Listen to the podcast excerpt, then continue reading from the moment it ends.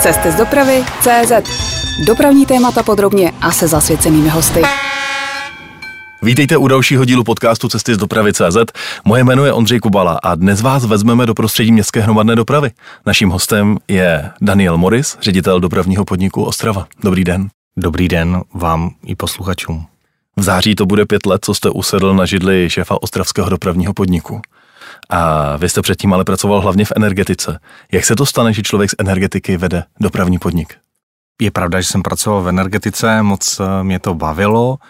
Plnil jsem tam samozřejmě manažerské role a v dopravě opět plní manažerskou roli, takže eh, těch eh, disciplín, které jsem si mohl přenést do dopravy bylo poměrně hodně.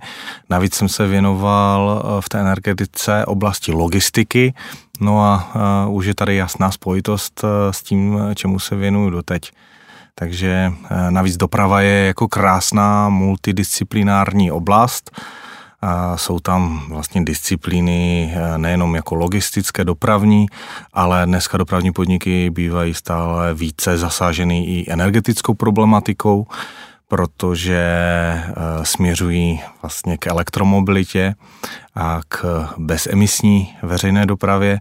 No a je to taky disciplína, která je eh, náročná na komunikaci, na PR, na marketing, na IT, takže máme tam vlastně všechny disciplíny. Mě zaujalo moto, které máte na svých osobních webových stránkách. Píšete, co jsme doopravdy zač, ukazují naše rozhodnutí, nikoliv naše schopnosti.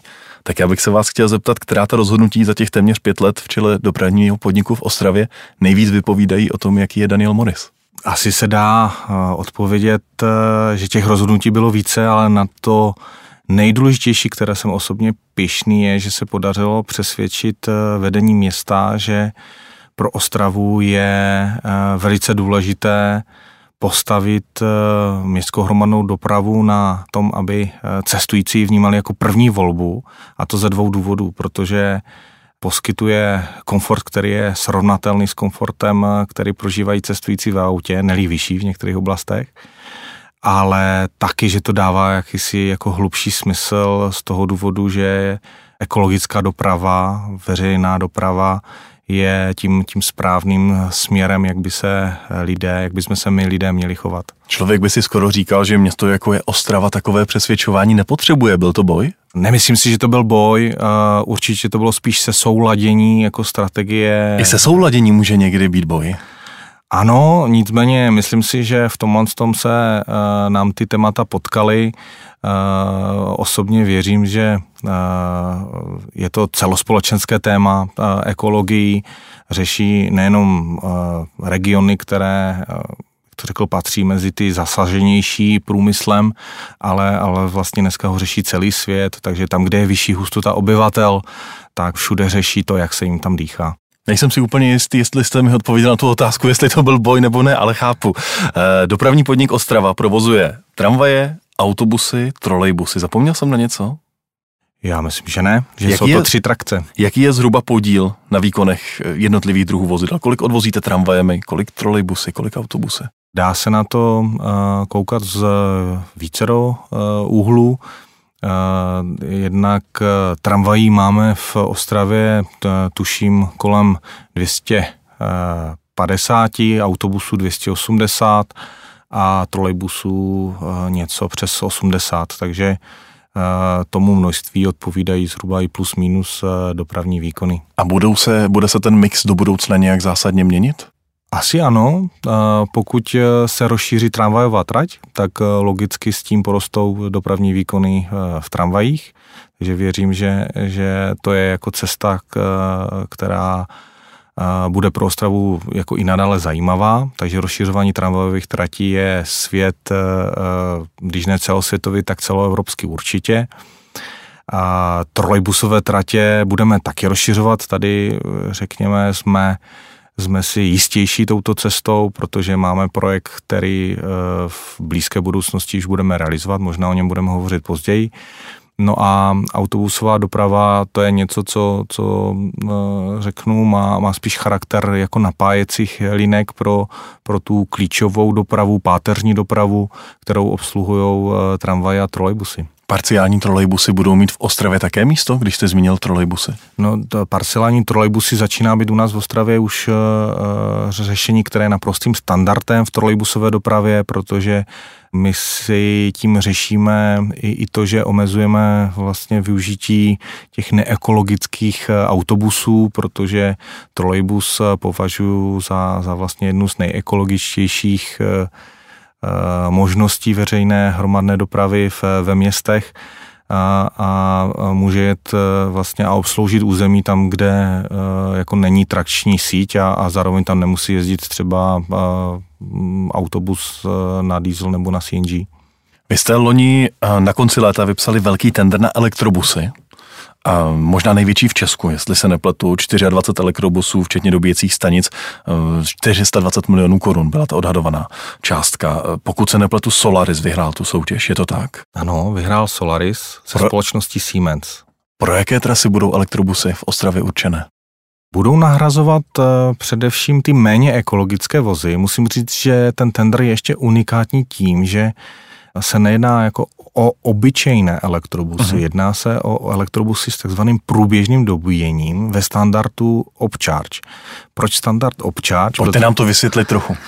Dobře, standard Opcharge je zajímavý tím, že vlastně umožňuje dodavatelům připojit eh, ten svůj vůz k univerzální dobíjející stanici ve standardu Opcharge. Je to takový Bluetooth, uh-huh. jako který znáte možná z mobilních telefonů takže není tolik eh, složité pro výrobce elektrobusů se na tento standard eh, přizpůsobit a tudíž vlastně ten tender byl více otevřený pro více možných jako uchazečů a výrobců elektrobusů. No a co se týká toho průběžného dobíjení, které jste zmínil? Když bych řekl průběžné dobíjení, tak eh, je to vlastně elektrobus s troškou nadsázky, který se nikdy nevybije. Má takovou uh, menší baterii, která se ale umí častěji a rychleji dobíjet. Takže vlastně, když na některé zastávce, kde zrovna je ta dobíjecí stanice, která má charakter takového obráceného pantografu, tak ten elektrobus přistaví, tak prakticky do několika minut je schopný se vlastně dobít a pokračovat dál v tom daném spoji. Kdy čekáte, že první elektrobusy z této dodávky dorazí do Ostravy?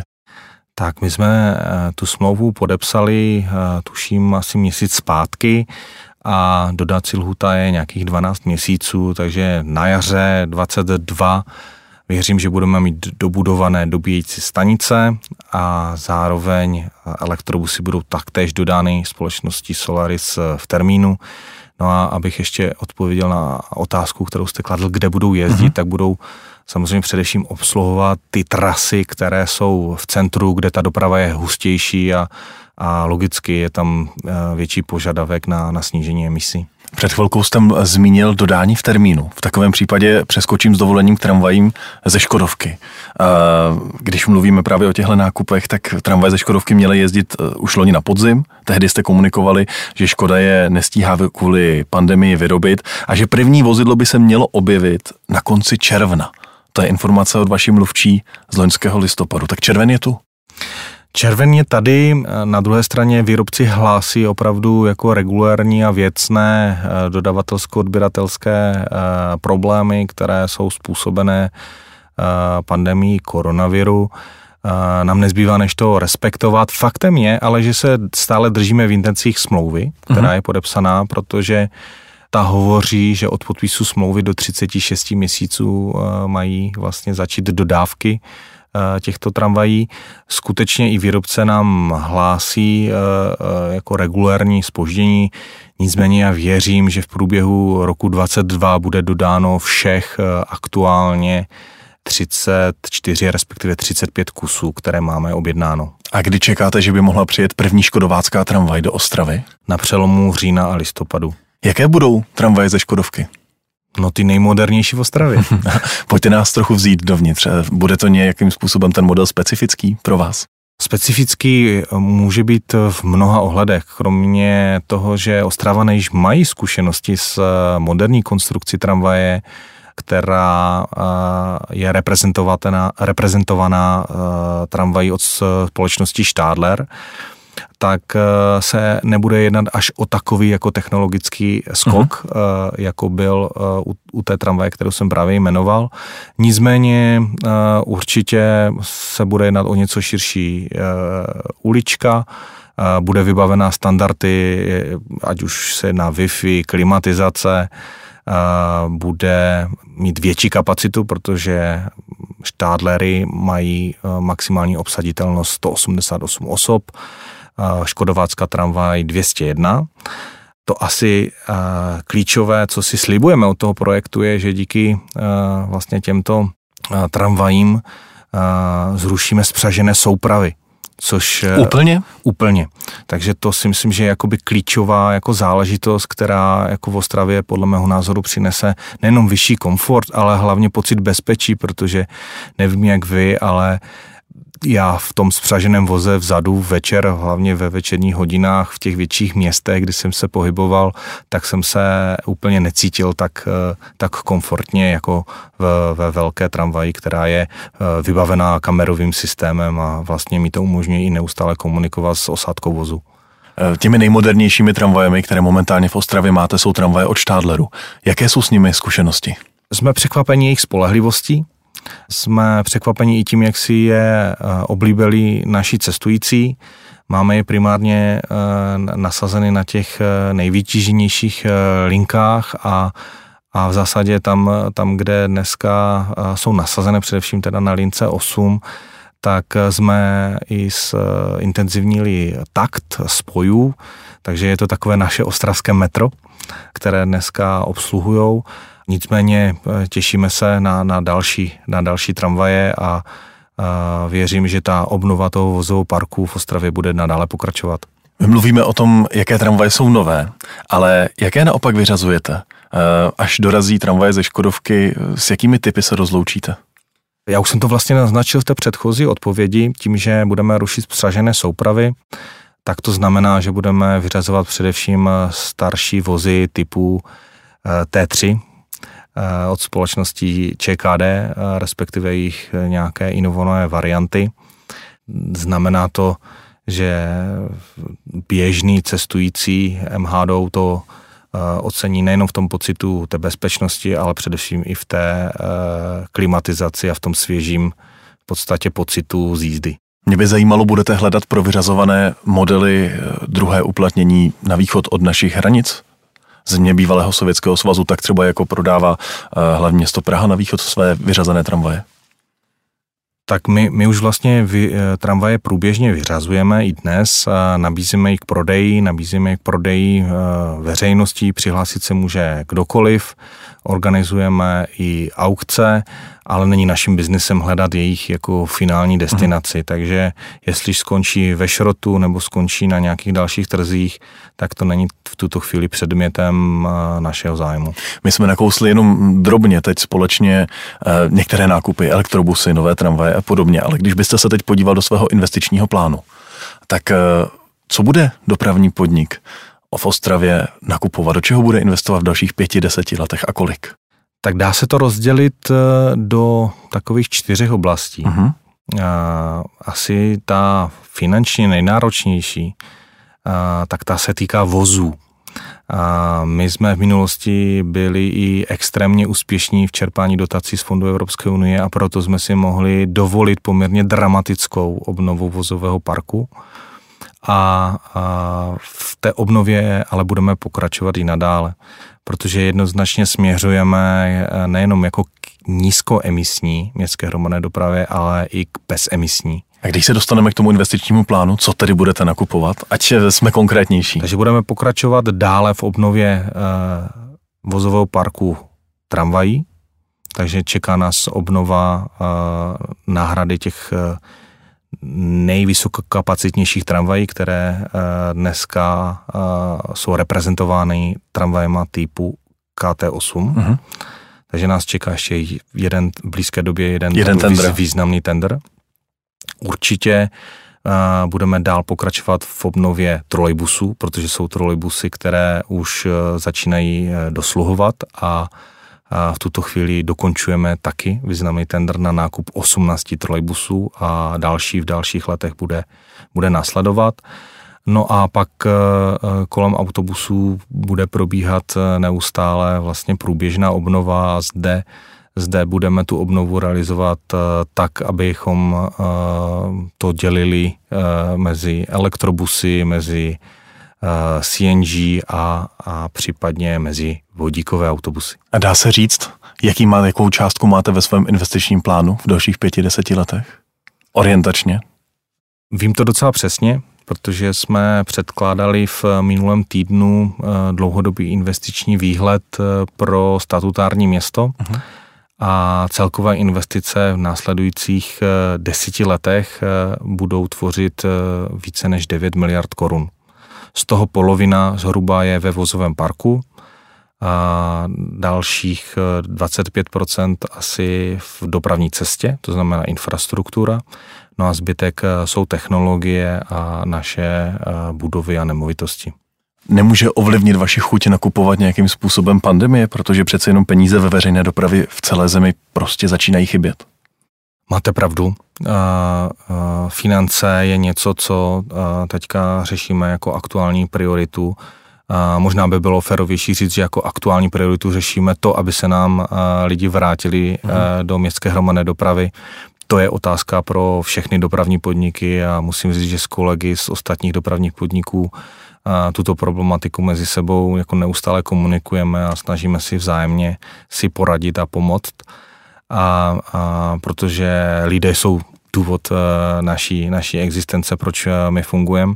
Takže já věřím, že, že obnova uh, důvěry v MHD přinese opět návrat lidí do městské hromadné dopravy, s tím samozřejmě se zlepší to financování, takže počítáme, že až tím ten rok 2022 bude tím standardním rokem a vrátíme se do nějakých standardních mezí rozpočtu, a budeme moct kofinancovat eh, ty investiční projekty, protože je pravda, že naprostá většina investičních projektů a troufám si tvrdit, že Ostrava není jako jediným dopravním podnikem, který to takto má postavené, je postavené na, na dotacích z fondu Evropské unie.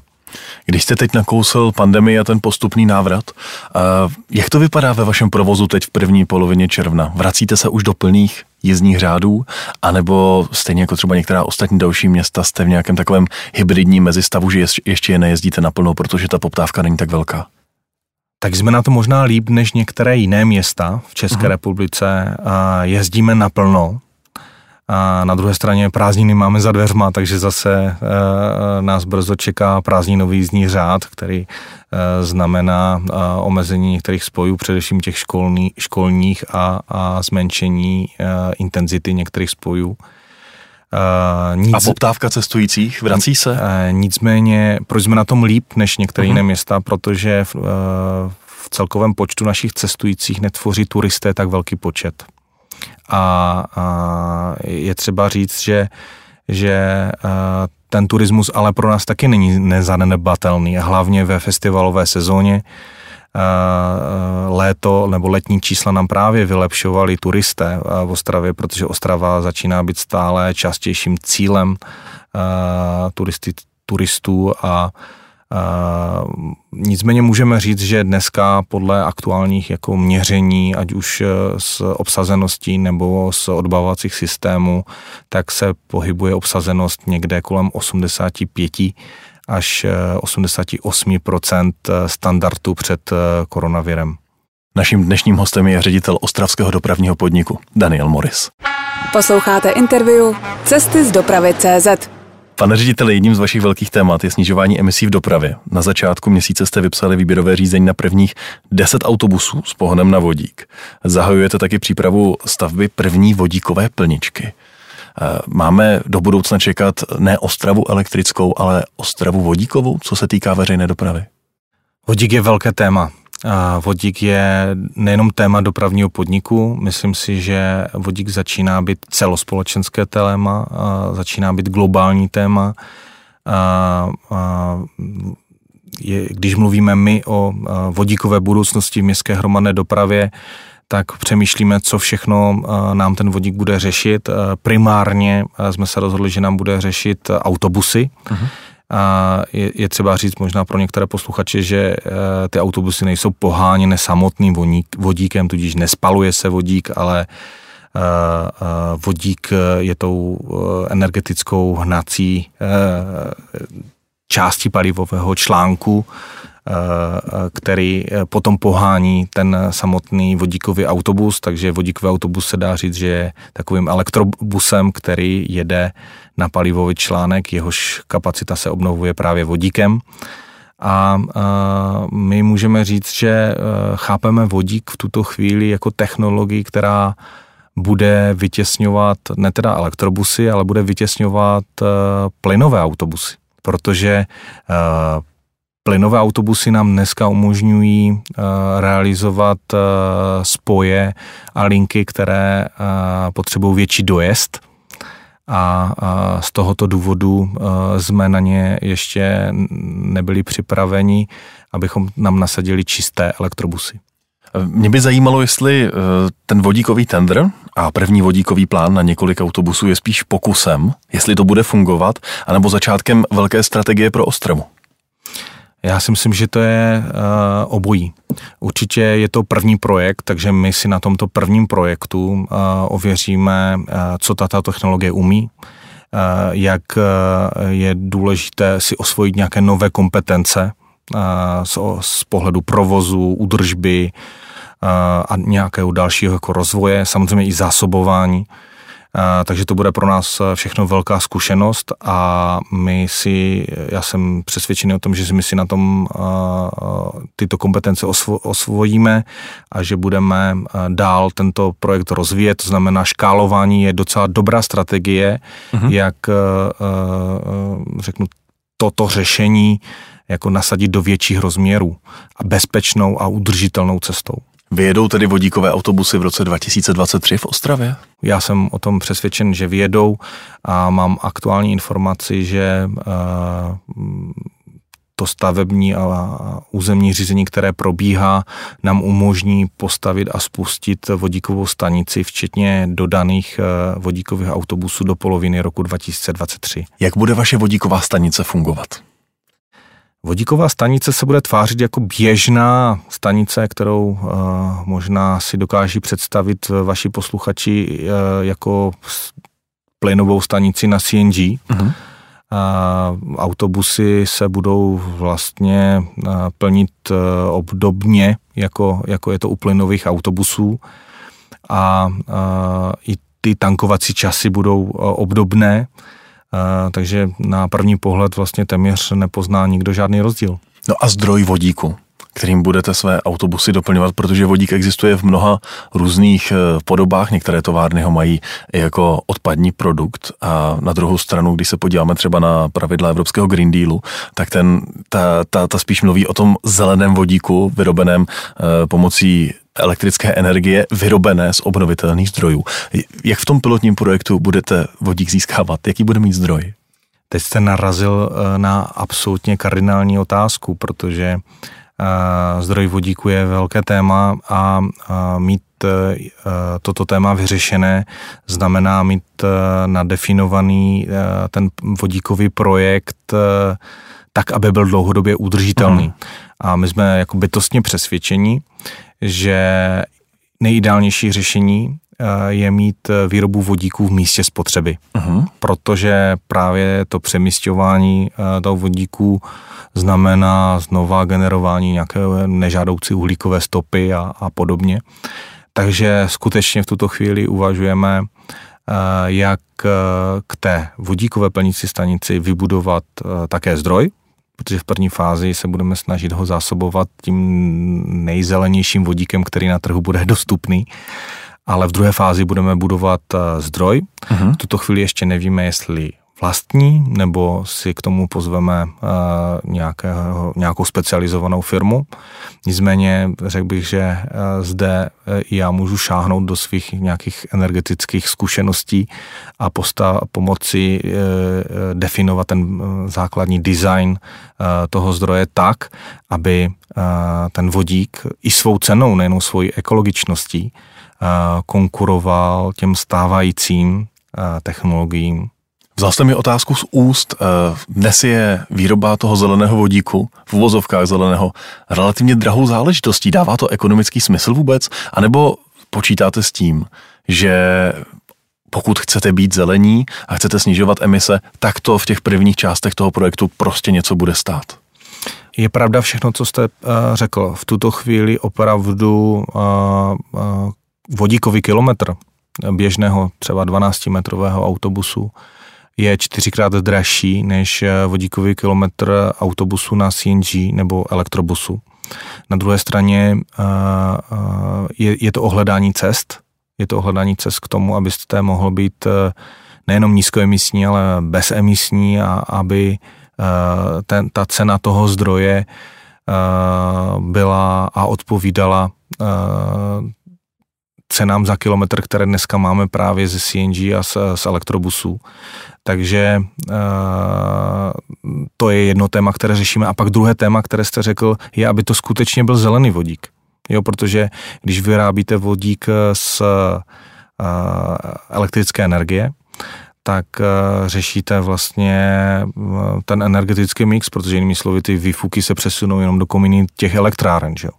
A druhý, druhý způsob je výroba vodíku parním reformerem třeba ze zemního plynu, No ale e, při tady té výrobě taky vzniká jakési jako CO2, takže ne, ne, nevyrábí to, to, nebo to nežádoucí, ty nežádoucí exhalace, ten samotný autobus, ale, ale přímo ta výrobna toho vodíku.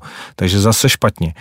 E, dneska se to řeší tak, že, že samozřejmě, když nemáte v místě dostatečný zdroj obnovitelných zdrojů elektrické energie, které by šly použít na výrobu toho, toho opravdu zeleného vodíku, tak e, se to dá ta výroba takzvaně přikrýt zelenýma certifikátama, to znamená... Můžete, koupíte si zelenou elektřinu. Koupíte si zelenou elektřinu, ale, ale je to do určité míry jenom jako kupování si jakésiho papírového odpustku, ale, ale fyzicky to jako nevyrábíte jako z něčeho jako ultračistého. Nicméně i to je jako v přechodném období cesta, jak jednoznačně jakoby garantovat, že my nejsme tím zdrojem těch, těch eh, nežádoucích emisí. Dalším velkým tématem je plyn versus nafta. Ostrava se v těch posledních eh, letech vydala hodně cestou plynových autobusů a na druhou stranu člověk najde, slyší a může si přečíst už, už řadu názorů, že moderní dýzlové motory mají často třeba nižší emise než, eh, než starší plynový motor. Eh, jak, jaký bude další rozvoj v tomto směru? Budete hledat dál plynové autobusy nebo budete plynovou cestu už opouštět v Ostravě? Já jsem hrdý na to, že jsme se eh, vydali v Ostravě plynovou cestou a myslím si, že to bylo dobré rozhodnutí v, v daném místě a čase. Uh-huh. Je to i o tom, že nás to posunulo dál jako technologicky, protože jak jsem řekl před chvílí, skutečně CNG my považujeme v ostravském dopravním podniku jako přechodnou technologii, která nás povede právě k té vodíkové technologii. A za druhé, my na jednom voze díky CNG proti dieselovým autobusům šetříme zhruba ročně 250 tisíc korun, takže nám to dává i jakýsi ekonomický, ekonomický smysl. smysl. A když to srovnáme prostě i tu, e, řeknu, ty emise jako s klasickými dieselovými autobusy, tak přece jenom ty celkové emise, ať už se bavíme o, o NOXech nebo o CO2, tak ta celková bilance eh, je stále při těch aktuálně dostupných a výrobcům, výrobcům nabízených dieselových autobusů výhodnější u CNG. Když mluvíme o plynu, tak eh, na plyn jezdí také eh, dva vaše double deckery od Scania. Vy jste říkal, plynové řešení vychází levněji. Říkám si na druhou stranu, jestli tady jste naopak u těch double deckerů si to zásadně nezdražili tím, že jste do nich považovali, eh, požadovali tu plynovou technologii. Podle našich kalkulací, podle cost-benefit analýzí nám skutečně to samotné CNG díky tomu, že my máme vlastní plničky, takže mm-hmm Jenom pro vaši představu, my, my skutečně jako nakupujeme ten zemní plyn až třikrát levněji, než je pro některé běžné automobilisty, kteří mají vozy na CNG, levněji na stojanu, takže nám, nám to umožňuje opravdu jako dosahovat zajímavých jako ekonomických čísel, to je jedna věc. A druhá věc, potrhuje to jenom ten nízkoemisní ekologický příběh, který v Ostravě žijeme. Jak se double deckery osvědčili zatím? A máte zálusk na další? Na další v tuto chvíli ne, nicméně Double Deckery je příběh, který teprve začíná. Já bych eh, eh, všechny posluchače rád eh, pozval na otevření linky 88, protože ten jejich skutečný důvod se stává realitou, protože 5.6. startujeme linku 88 Double Deckery mají eh, plnit tu eh, funkci, kdy budou spojovat eh, dolní oblast Vítkovice ze Zoo v Ostravě, což jsou dvě nejnaštěvovanější destinace nejenom obyvateli, ale i turisty. Máte zálusk na další nebo zůstane u těchto dvou? V tuto chvíli si myslíme, že ty dva double deckery jsou přesně to, co uh, chceme. Musíme taky vyhodnotit, uh, jaká bude jejich oblíbenost, vytíženost a podobně, takže um, teď to není na stole. Naším hostem před dvěma týdny v podcastu byl Radek Schauer, zakladatel Kladenské dopravní a strojní. A on vám tady také nechal jednu otázku, pojďte si ji poslechnout. Ostrava je určitě zajímavé město, určitě má svoje kouzlo hlavně v noci. Tak jsem se chtěl zeptat, jestli náhodou pan ředitel nepřemýšlel, že by z legendární tramvaje, aspoň z jednoho kusu T3, neudělal něco, jako my máme vyhlídkový vlak, tak vyhlídkovou tramvaj, která by takto vozila uh, hosty po ostravské večerní ulici. Ostrava patří mezi nejzelenější města v České republice a pro tento účel, abychom vlastně tuto skutečnost přiblížili uh, návštěvníkům, jsme právě nakoupili double deckery ostravské, které vlastně spojují na lince 88 a 5. června tato linka startuje oficiálně a propojuje takové dvě největší a nejnaštěvovanější eh, destinace, a to je dolní oblast Vítkovice, která je pravda, že to je industriální památka a propojuje centrum Ostravy, historické centrum Ostravy se Zoo Ostrava, které je eh, umístěno v eh, nádherném parku. Takže vyhlídková tramvaj zatím v Ostravě nebude? Vyhlídková tramvaj v tuto chvíli nebude, protože máme krásné tyrkysové double deckery, eh, které by měly plnit tuto funkci. Naším dnešním hostem je Daniel Morris. Posloucháte interview Cesty z dopravy CZ. Řekl byste, že je dopravní podnik Ostrava, co se týká zavádění nových technologií v městské hromadné dopravě, uh, lídrem v Česku? Takhle se o vás často píše. A jestli se tak u nás píše, tak jsem samozřejmě rád. Na druhé straně uh, musím říct, že je to o spolupráci. Já jsem hrdý na to, že dneska dopravní podnik Ostrava Chile komunikuje s ostatními dopravními podniky nejen v České republice, ale i v celé Evropě. Uh, Možná uh, jsme trendsetrem v některých uh-huh. oblastech, ať už je to bezkontaktní placení kartou bez stištěných papírových jízdenek, ať už je to, uh, řekněme, třeba v technologiích typu antikolizní systémy a, a, a podobně. Uh, na druhé straně uh, my to nepovažujeme jako za nějakou soutěž, Uh-huh. My se snažíme dělat tu dopravu atraktivní především pro lidi, kteří e, žijou a naštěvují Ostravu, protože si myslíme, že mít jako kvalitní a moderní veřejnou dopravu je, je symbolem města, které, které má konkurenceschopnost. Stala se u vás v posledních měsících celá řada zajímavých věcí v posledních letech. Eh, konec papírových lístků, sám jste ho před malým okamžikem zmínil. Jak se osvědčil, jak to zvládají krátkodobí návštěvníci města? Tak krátkodobí eh, návštěvníci města jsou překvapení, že si nemusí dneska kupovat eh, papírové jízdenky, ale v zásadě velice rychle pochopí, že papírovou jízdenku nahrazuje kreditní jízdenka. A ti zběhlí znají z jiných evropských měst že eh, je to docela jako běžná forma. Nám to umožnilo zjednodušit odbavovací systém, takže jsme dosáhli vlastně i úspory eh, obsluhy eh, odbavení. No a jsme dneska vlastně plně digitální a popravdě řečeno ta adopce byla velmi rychlá i díky tomu, že v průběhu března propuk, března 2020 proběhla pandemie COVID, no a, a lidé skutečně uvítali tuto digitální formu placení. Zavedli jste také neomezenou Wi-Fi ve spojení s aplikací Moje DPO. Jak to funguje, jak tohle se osvědčuje? A ne- nemáte třeba stížnosti na špatné připojení ve vozech? Určitě to byl pro nás jako posun, protože do té doby jsme neměli žádnou aplikaci, ani, ani Wi-Fi ve vozech. Tato služba je, já ji jako považuji za, za, za Wi-Fi 1.0 nebo aplikace 1.0. Mhm. Určitě připravujeme další upgrade, slibujeme si, že s příchodem sítí 5G ten signál bude stabilnější, že poskytneme lidem komfortnější službu.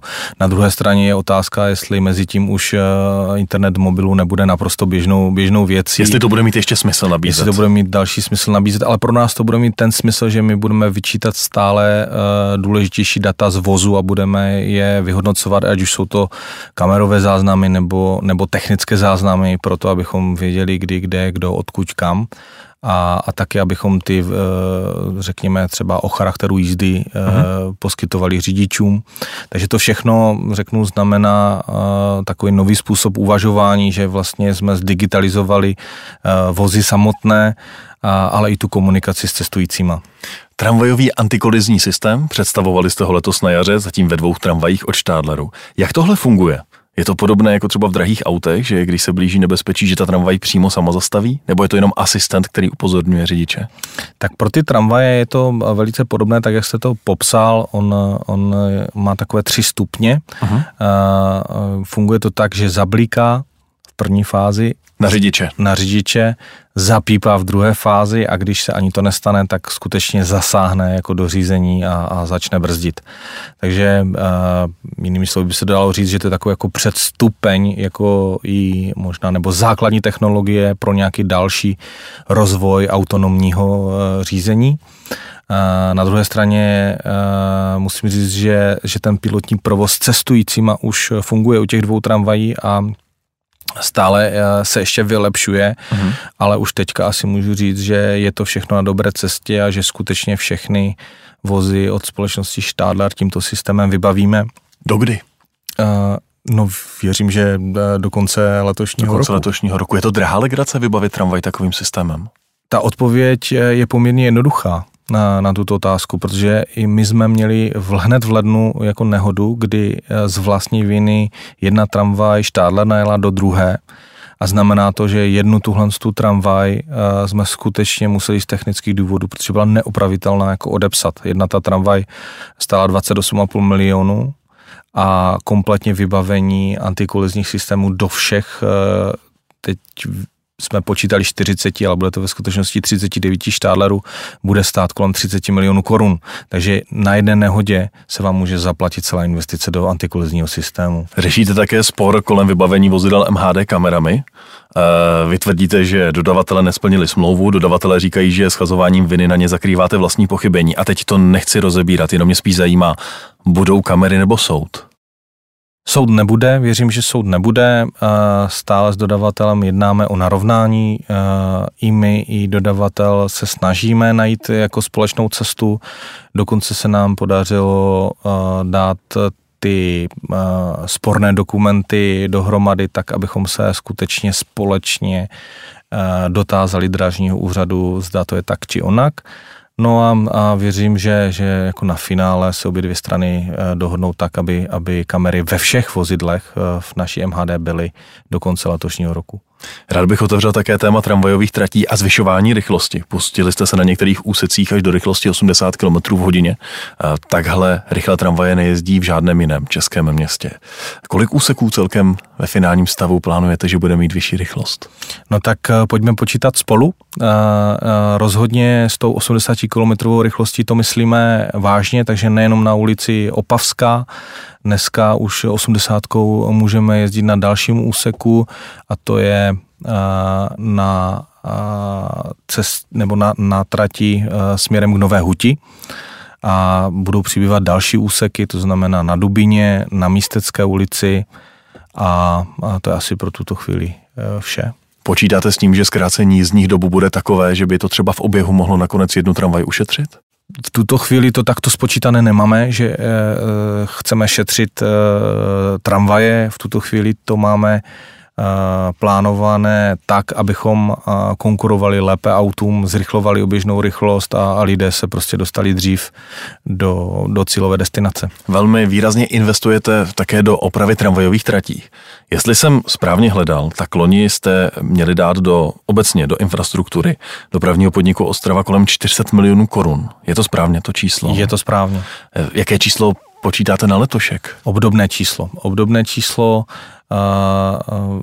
stavební připravenost je vysoká, samozřejmě výsledky e, veřejných zakázek nemůžeme předjímat a, a to nás ovlivňuje možná víc, e, to samotné tendrování, než e, to stavební územní řízení.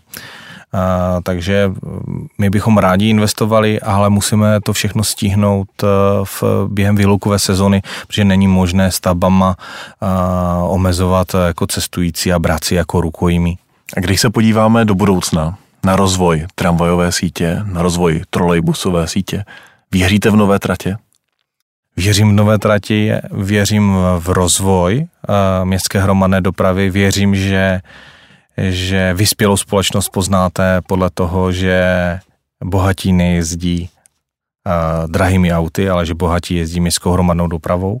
A taky věřím v nové formy uh, městské hromadné dopravy, a, vím, a kdybychom měli být konkrétní, tak eh, jaké tratě jsou nejblíž realizaci? Tak eh, určitě nejbližší uh, tratí je rozvoj trolejbusové uh-huh. sítě, která uh, umožní lépe obsloužit v dynamicky rozvíjející se uh, část Ostravy a tou je Nová Karolína. Vzniká uh-huh. zde plno nových budov, uh, univerzita a podobně a, a stále věřím, že uh, vznikne prodloužená trať, tramvajová trať uh, ke Globusu. A kdybychom se podívali do dalšího horizontu, třeba deseti let, na jaké nové tramvajové tratě si budou síte zuby? V tuto chvíli neřešíme žádný další projekt tohoto typu, ale možná bych zmínil ještě zlepšení obsluhy průmyslové zóny Hrabova, kde nám dneska pracuje a dojíždí do práce víc než 10 tisíc lidí a zde ve spolupráci s Moravskoslezským krajem chceme vybudovat komunikaci, po které budou jezdit velkokapacitní elektrobusy, které budou takzvaně šatlovat v takových jako neustálých taktech a, a, a posilovat v podstatě obslužnost této eh, průmyslové zóny. Naším dnešním hostem je Daniel Morris, ředitel dopravního podniku v Ostravě. Cesty z dopravy CZ a dotazy čtenářů. Pane řediteli, naši čtenáři vám položili několik desítek otázek a musím hned na začátku zvednout téma konce dýzlu v ostravské MHD. To je téma, které rezonuje eh, diskusí mezi řadou čtenářů. Padají i ostré názory, že kampaň o MHD bez dýzlu je lživá, protože dýzly jezdí dál. Jiný čtenář upozorňuje na to, že se nic nezměnilo, že dýzlové autobusy jezdí pořád dál, když jste oznámili jejich konec. Jak to je? Kampaň bez dýzlu my považujeme za velice úspěšnou. Symbolizuje především naši politiku, ultimativně skončit eh, s uh, dieselovými autobusy. Nám se podařilo i díky evropským dotacím a podpory uh, statutárního města Ostrava nakoupit rekordní počet ekologických vozidel. Máme dneska téměř 230 autobusů CNG, což je největší vozový park jako v České republice. Kupujeme další elektrobusy a v našem vozovém parku zůstává vlastně již pouze eh, zhruba 60 dieselových autobusů, které ale nasazujeme eh, právě v okamžicích, kdy řešíme nějakou výluku, nehodu, opravu. Takže eh, trvám na tom, že jsme naším cestujícím, respektive veřejnosti jako nelhali, protože ve standardní denní výpravě prioritně nasazujeme právě ty ekologické vozy. A ten symbol uh, toho, že bez dýzlu funguje, tak je, je pro nás jako dobrou zprávou, protože v tuto chvíli v Ostravě si už nikdo nedovolí koupit dýzlový autobus a, a je to symbolem toho, že, že ekologičnost městské hromadné dopravy je něco, z čeho Ostrava už nikdy neuhne. Na to jsem se možná úplně neptal, ale říkáte tedy, že čtenáři, kteří říkají, nic se nezměnilo a dýzlové autobusy jezdí úplně běžně dál, i po tom, co jste oznámili, že už nejezdí, že nemají pravdu. My jsme vlastně ani nezatajovali, že dieselové autobusy budou plnit dál jako pro nás roli jakésiho záskoku, kdy nebudou moc být v provozu třeba z důvodu poruchy nebo z důvodu vyluky běžné ekologické vozy. Takže s dieselovými autobusy ještě do doby, než třeba do provozu zapojíme ty inkriminované Eh, elektrobusy s průběžným dobíjením, tak budeme používat. A je pravda, že, že dieselové autobusy budou pro nás eh, i eh, prostředky, které budou v jakési studené rezervě, třeba pro příklad blackoutu. Poskok, čtenář, který se podepsal jako Poskok, se vás ptá, jestli by nebylo lepší, než stavět tramvajové tratě na, čtvrtý, eh, na sedmý a osmý obvod za stejné peníze vystavit 80 km trolejbusových tratích při výrazně nižších nákladech a nakoupit tomu 10 kloubových vozidel klidně i v provedení s bateriemi. My jsme uh, se touto problematikou zabývali vlastně ve studii. Logicky i tuto variantu, kterou eh, pan Poskok eh, zmiňuje, tak řešila cost-benefit analýza a, a prodloužená tramvajová trať eh, má svoje opodstatní nejen z pohledu ekologie, ale i z pohledu ekonomiky. Takže já patřím a vůbec se za to nestydím velkým fan, jako mezi velké fandy a podporovatele prodloužení tramvajové tratě pro ten 7-8 odvod. Jiří Kocourek vám klade dotaz. Ředitelství silnic a dálnic plánuje obchvat Ludgeřovic i Hlučína. Uvažujete o následném třeba obnovení tramvaje do Hlučína? Tak byl by to, byl by to hezký uh, sen, kdy by se nám jako rozvíjela uh, ta tramvajová síť jako do všech stran. Uh, nicméně podle informací, které já mám k dispozici, tak zde by právě uh, ten eh, dopravní model a ta eh, následná eh, cost-benefit analýza úplně nevyšla. A z toho důvodu věřím, že, že tu ekologii vyřešíme právě postupným přechodem od CNG autobusů k vodíkovým autobusům. Podobná otázka od Martina H. Z poslední aktualizace územního plánu zmizela většina územních rezerv pro tramvaje, například na Karolínu a do Dolních Vítkovic. Ptá se, jestli jste se k tomu vyjadřovali a víte o tom. Určitě o tom víme, vyjadřovali jsme se k tomu, řeší nám tuto problematiku částečně rozvoj trolejbusové sítě. Tam věřím, že jsme na dobré cestě a máme ještě v záloze jeden projekt a to je vybudování lánové dráhy, která nám z té ulice Místecká vlastně pomůže obsloužit taky tuto rozvíjející zónu na Karolíně. E, Jan Petrus e, se vás ptá, jestli Ostravě teď nechybí kvalitní a rychlé přímé kolejové spojení do okolních měst a obcí. Já vím, že jste teď říkal, není to v plánu a podobně, ale spíš váš pocit. Nechybí to Ostravě? Já si myslím, že by uh, Ostravě uh, toto kolejové propojení určitě pomohlo. Často se hovoří o tom, že by bylo fajn, kdyby uh, tramvajová trať byla obnovená taky do Orlové nebo do Havířova. To jsou si myslím Eh, eh, města, které určitě potřebují jako rychlé spojení s, s Ostravou, která se velice dynamicky rozvíjí a já věřím, že to určitě bude jednou eh, na stole a že se v tom udělají konkrétní kroky tak, abychom třeba příště, až tady budeme hovořit mm-hmm. o těchto projektech. Čtenář, který se podepsal XXX, se ptá, po zatravnění tramvajových pásů u Kotvy je letos v plánu Poruba, Opavská ulice. Kde dál plánujete zatravnění a dojde i na Martinovskou a Horní?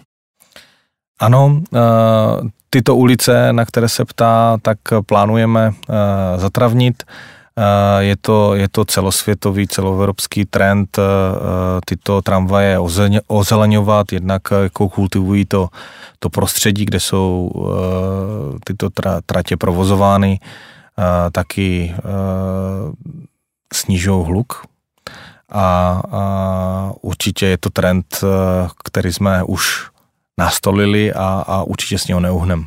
Neřešíte občas problémy, že na to řidiči nejsou zvyklí, vědou tam velkým autem a rozrijou to? Viděl jsem tento případ, eh, tuším někde, někde v Brně. A I v Praze se to stává. I v Praze se to stává. Uh, myslím, že to budí velké pohoršení. Uh, zatím a, nemáte tyhle problémy v Ostravě? Zatím tyto problémy nemáme, možná nemáme tolik ozeleněných eh, tratí jako jinde. Na druhé straně vyloučit, že se to nestane, uh, nemůžeme, nemůžeme nikdy. A, ale jestliže to zbudí zase ty emoce, jako jak je to špatně vůči těm velkým tlustým smradlavým autům, tak, tak nám to může vlastně v konečném důsledku udělat i, i, tu, i tu správnou službu. Josef vám klade otázku. Dopravní podnik Ostrava vlastní unikátní sbírku historických vozidel, která byla podle něj prý vašimi předchůdci, řediteli v téhle pozici eh, aktivně rozvíjena. A ve sbírce upozorňuje, že řada cených vozidel, která už i třeba 20 let čekají na renovaci. Uvádí tady konkrétní příklady, třeba autobus RO z roku 49, tramvaj MV35 z roku 32, kterou si mimochodem prý vyrobil dopravní podnik v Ostravě sám svými zaměstnanci. Tak jestli budete ty sbírky nějakým způsobem rozvíjet a jestli tyto exempláře se za vaší éry dočkají eh, renesance a renovace? Moc krásná otázka. Málo kdo to o mě ví, ale já jsem eh, fanda eh, do historie, byť eh, v oblasti řízení dopravního podniku jsme se soustředili především na, na budoucí rozvoj, tak si někteří možná myslí, že, že nejsem fanda historických vozidel, ale osobně jsem velký fanda. Na druhé straně musíme brát ty věci postupně, jak jdou. Teďka aktuálně taky řešíme problémy s financováním, protože všechny dopravní podniky mají minimálně jako třetinu tržeb pryč a takže potřebujeme ozdravit prostě a obnovit naše, naše finance, tak to je úplně absolutní priorita. A jakmile se eh, opět zlepší eh, ta situace, tak eh, věřím, že se zase budeme moct soustředit i na takové radosti, jako jsou investice do obnovy historických vozidel, ale musím říct, že tady město Ostrava má podle mě úžasnou strategii a, a chce vybudovat uh, muzeum městské hromadné dopravy v blízkosti hlavního nádraží, má, má k tomu i vykoupené konkrétní pozemky a ten projekt jako stále žije. Ale je logické, že v této chvíli, kdy i ty rozpočty těchto velkých měst uh, jsou nějakým způsobem uh, ovlivněny tou pandemí, takže tento projekt ne, uh, tuto chvíli nedostal úplně tu nejvyšší prostě prioritu. A já věřím, že na tomto projektu dopravní podnik bude velice intenzivně participovat. Pavel Vavříček se ptá, plánuje Ostrava projekt autonomních vozidel jako Plzeň, která se chystá spustit autonomní tramvaje? tak my nejenom, že to plánujeme, ale my na tom děláme a jako první krok skutečně považujeme nasazení antikolizních systémů, protože to považujeme za, za strategii e, jako důležitou a toto je náš první reálný krok a věřím, že budeme sledovat vývoj e, kolem těchto technologií jako neustále městu Plzní a jiným, kteří se touto technologií zabýváme, fandíme, komunikujeme s něma a sdílíme i spolu zkušenosti. To znamená, dočkáme se v Ostravě. Říkáte, děláme na tom eh, tramvají bez řidiče? Dočkáme, ale nemůžu, eh, nemůžu říct kdy a taky si nemyslím, že to je soutěž, ale zrovna tento projekt je projektem o úzké spolupráci eh, nejenom mezi dopravními podniky, ale i s výrobci a s technologickými partnery, takže tuhle tu oblast eh, osobně vnímám jako, jako věc, u které bychom jako celá Česká republika měli být. Moc děkuji, že jste dorazil do podcastu Cesty z dopravy CZ a držíme palce dopravnímu podniku v Ostravě, co vám daří. Děkuji za pozvání, děkuji za krásné povídání a krásný den vám i posluchačům. Cesty z dopravy CZ. Dopravní témata podrobně a se zasvěcenými hosty.